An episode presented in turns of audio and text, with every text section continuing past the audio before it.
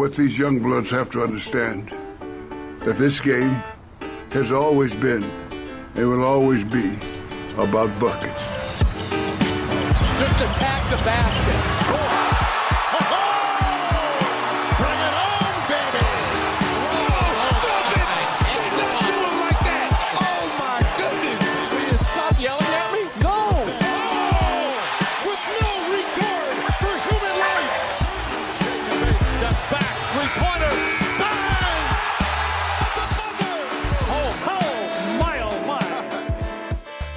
Welcome to Buckets. My name is Matt Moore, and I'm the senior NBA writer, and this is your daily NBA betting episode brought to you by FanDuel Sportsbook.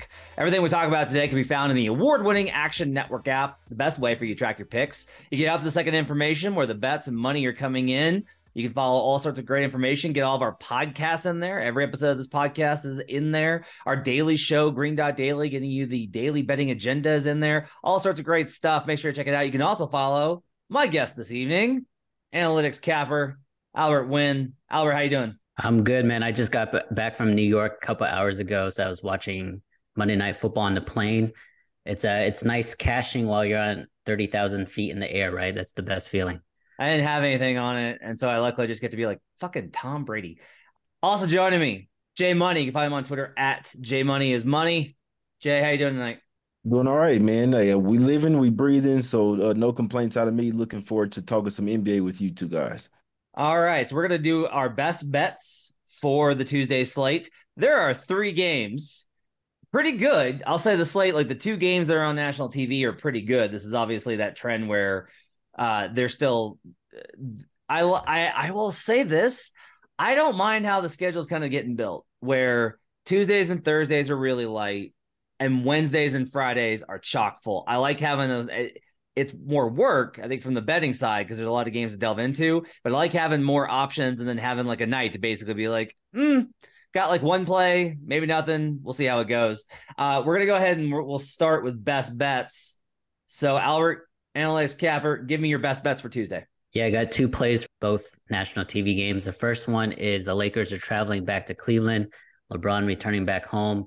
Uh, I looked into his props bet. I think this is going to be a really close game throughout. I kind of lean the Lakers here, but I like LeBron over 13 and a half assists plus rebounds. He's been hitting that uh, very well on this road trip, and I think it continues. My second best bet is going to be the late night cap here. I think we're going to get an over game. I think it's going to be a lot of offense. Mavs are playing on the second night of a back to back. Over 223 Mavs Nuggets. All right. Jay Money, you can find in the Action Network app. By the way, a sterling in the last 30 days, 28 and 13 with a plus 14 units at 31% ROI. Jay's been absolutely fucking killing it. So good up for Jay. Uh, Jay, what do you got for me for Tuesday? Yeah, just one play for me. Uh, like you said, only three games, kind of sort of ins- uninspiring slate. But I'm to rock with the Nuggets here um, in the first quarter. Uh, I know the line isn't out yet, but it should open somewhere around minus one and a half. That's to be my best bet for Tuesday. All right, so let's start with the late game because um, I've got plays on that too. My best bet for Tuesday's slate is going to be the Dallas Mavericks. I'm taking them plus five at FanDuel Sportsbook, official sponsor of the podcast. I've also got them plus 170 on the money line. Uh, I'm this open four and a half, so it seems to be moving in the Nuggets direction. I've got no indication that Luke is going to sit on the back to back. Obviously, look, I'm going to go ahead and play this. The best thing for you to do as a listener is probably to wait and make sure that the Mavericks are playing everybody because they they travel overnight. They have to file the injury report in the morning. So they may list Luka in the morning as questionable, but they may also just be like, yeah, everybody's fine. And then before the game, be like, yeah, we're giving Luka the night off. Like there is nothing stopping the Dallas Mavericks from doing that, which by the way is a big fucking problem for the NBA that they probably need to sort out, considering, you know, they do want the money that the, the revenue from from gambling produces. This is my thing you don't want the money that gambling brings into the league, then you can disregard it. But if you want the money, probably need to come up with some protocols so that we don't have these type of situations. I'm gonna go ahead and take Dallas. Um, so Jay, let's start here with you. Why do you like the first quarter play on the Nuggets beyond the obvious? The Nuggets starters absolutely whip ass. Yeah, well, first off, I was about to say they're the second best team. It's pretty simple with me here. They're the second best team um in the league in scoring in the first quarter at 32.3 uh, points per game uh, in the first quarter, and they're the second best net rating team as well at what plus four point uh plus 4.6. So uh, that's what they cover. That's their cover rate in the first um, quarter there. So all I need them to be up by two points in this one. These two teams played already this season, and obviously those without Jokic and I believe Murray as well. They were down some guys. They got blew out in the first. Those two two games were in Dallas, got blew out the first game, and the second one ended up winning outright as double digit underdogs. So with their guys back in here now, with the rest advantage as well, and off two basically uh, dud type of game, lackluster type of games, I do expect the Nuggets to come out here at least with some sort of emphasis. Um, this is not one of those games where they let down and playing a lesser team. You're going up against the Mavs here, so I expect them to come out in the first quarter um, and uh, cover this and be up by two points, cover this one and a half. Boy, I'm, I'm of a bunch of minds on this. So the Nuggets tend to respond in when when after after a loss, right? The starters played hard versus New Orleans. The bench got eradicated, and then the starters basically lost momentum after the bench gave up a huge lead in the second quarter. And so the, the starters were minus nine in the third. And if the starters for Denver have a minus nine stretch, that's it. It's over. Like, good night, Gracie. You're never going to survive against any good team. You can't get through with the starters having a minus nine stint. Dallas's bench isn't awesome, but it's still much better than Denver's. Um, the good news, I think, for you is Malone's rotation has been to go ahead and play Jokic until about the 10 minute mark. So you only got to get through about two minutes of play if they have the lead to get them out of there. Um, the start is interesting. Obviously, Dallas on the back to back has got to be part of the component. It's not just back to back, it's back to back in altitude that adds on top of it. From a purely neutral perspective, I think this play is is totally good and fine because the what probably happens is the Nuggets come out with more energy, they get a lead, and then the same thing happens that happened versus the Pelicans, which is the second quarter happens and they they lose that lead. So I think first quarters, if you're going to play Nuggets, I do totally agree that first quarter is absolutely the play. Uh, Albert, let's go to you. Uh, this one's pretty obvious considering that the Denver Nuggets, to uh, quote former co-host of the program Raheem Palmer, now the Ringer, can't stop a nosebleed those Denver Nuggets. Their defense is mm-hmm. absolutely fucking terrible. Uh, why do you like the over in this game specifically, though? Yeah, if you look at their head to head matchup, guys, they've been flip flopping on the over and under the last six games. Uh, um, the last previous game was 98 97. Jay touched on it. Nuggets had a bunch of guys out, won outright in Dallas. Um, so I think this is a great uh, over spot, kind of bounce back here. The starters are going to be back. Although the Mavericks on a second night of a back to back and they're going to be playing on altitude, they rested their starters the entire fourth quarter tonight. They blew out the sun, so it wasn't it wasn't like a true or it's not going to be a true back to back, if you will. Luka only played like 29 minutes. Again, this is national TV. We talked about this in a previous podcast. That guy shows out on national TV point blank. So if you look at props as well, I think Luka's a great spot here. Um, but I think both of you guys cash, to be honest. It makes a lot of sense. Denver coming out two duds, uh, nice bounce back here. So they, they should come out strong the first uh, first quarter. But I think the Mavericks, with their momentum and their great shooting as of late, is going to really potentially cover that plus five for you, Matt. So I like both.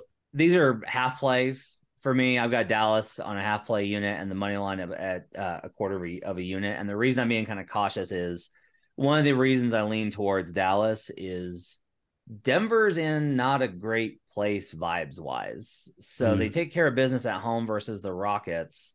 After the second win versus the Rockets, Malone, despite a comfortable blowout win, excoriates them in the media. Like he's just like, we don't defend. We played terrible in that second half, blah, blah, blah. When it's like, dude, it was the Rockets at home. They won by 25. You got to you got to ease off.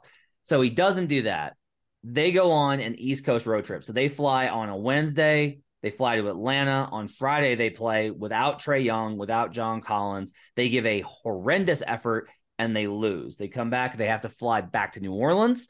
They play in New Orleans on a Sunday early start. They look better. Jokic gives better effort. The starter still looks sluggish and they lose again. They had scheduled practice for Monday, which they never do after a game.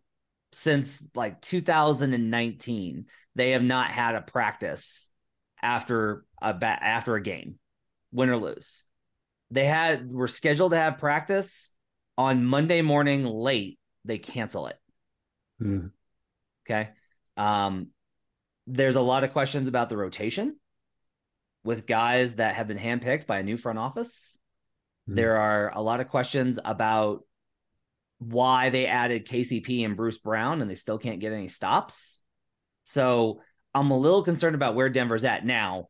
The the counter to this is this is usually the spot where everyone's like, oh boy, I don't know, the Nuggets may be tipping, and then they go and then they smash a good team and they look awesome. I I I just think that the number is I've got this number um, under where it's at right now. I think it's much closer to a pick 'em, and that gives value on the Mavericks. But I will just say, like, a lot of reasons why I'm a I'm a little little nervous about which way. I'll say this: I think either way, this is a blowout. I think this is either Dallas by 10 plus or this is Denver by 10 plus. I don't know that's going to be in the middle. Um, and that kind of leads to the overplay, right? Is like if there's a lot of possessions, it's going to be slow pace because both Denver and the half court with Jokic on the floor, they're playing a little bit faster this year, especially with the bench. But uh, Denver in general with Jokic plays pretty slow, and Dallas plays absolutely glacial. So it's to be slow pace, but the efficiency should be high. Uh, I don't trust Denver to or Dallas to get a lot of stops either, and I don't think Denver's can do anything versus Luka. Um, Luka had trouble with their at the level coverage where they used to blitz him and put two on him. One, he's gotten better against that coverage, and two, the Nuggets are playing more drop. So your play on the the Luka prop, I think, sounds right. Uh, so I think, look, hopefully we got three plays on it. We got first quarter Nuggets, Mavericks game and spread, and the over. I think those are the right plays, and I think that's where the money should be. Um, Albert, let's talk about your prop play with LeBron. So obviously, all the talk is about Anthony Davis and about how he's just destroying worlds. Fifty-five versus the Wizards, averaging something like thirty-four and thirteen with four stocks over the last nine games.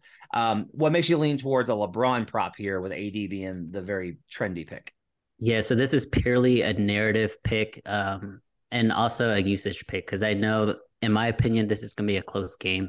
Maybe that late game, Matt, you're right. Maybe it could be a blowout. One, one team's going to win by 10 plus, but I think this early game is going to be close. And I think there's going to be a lot of uh, defense being played by both teams, to be honest. So I think because of that, LeBron is most likely going to play, play around 35, 37 minutes.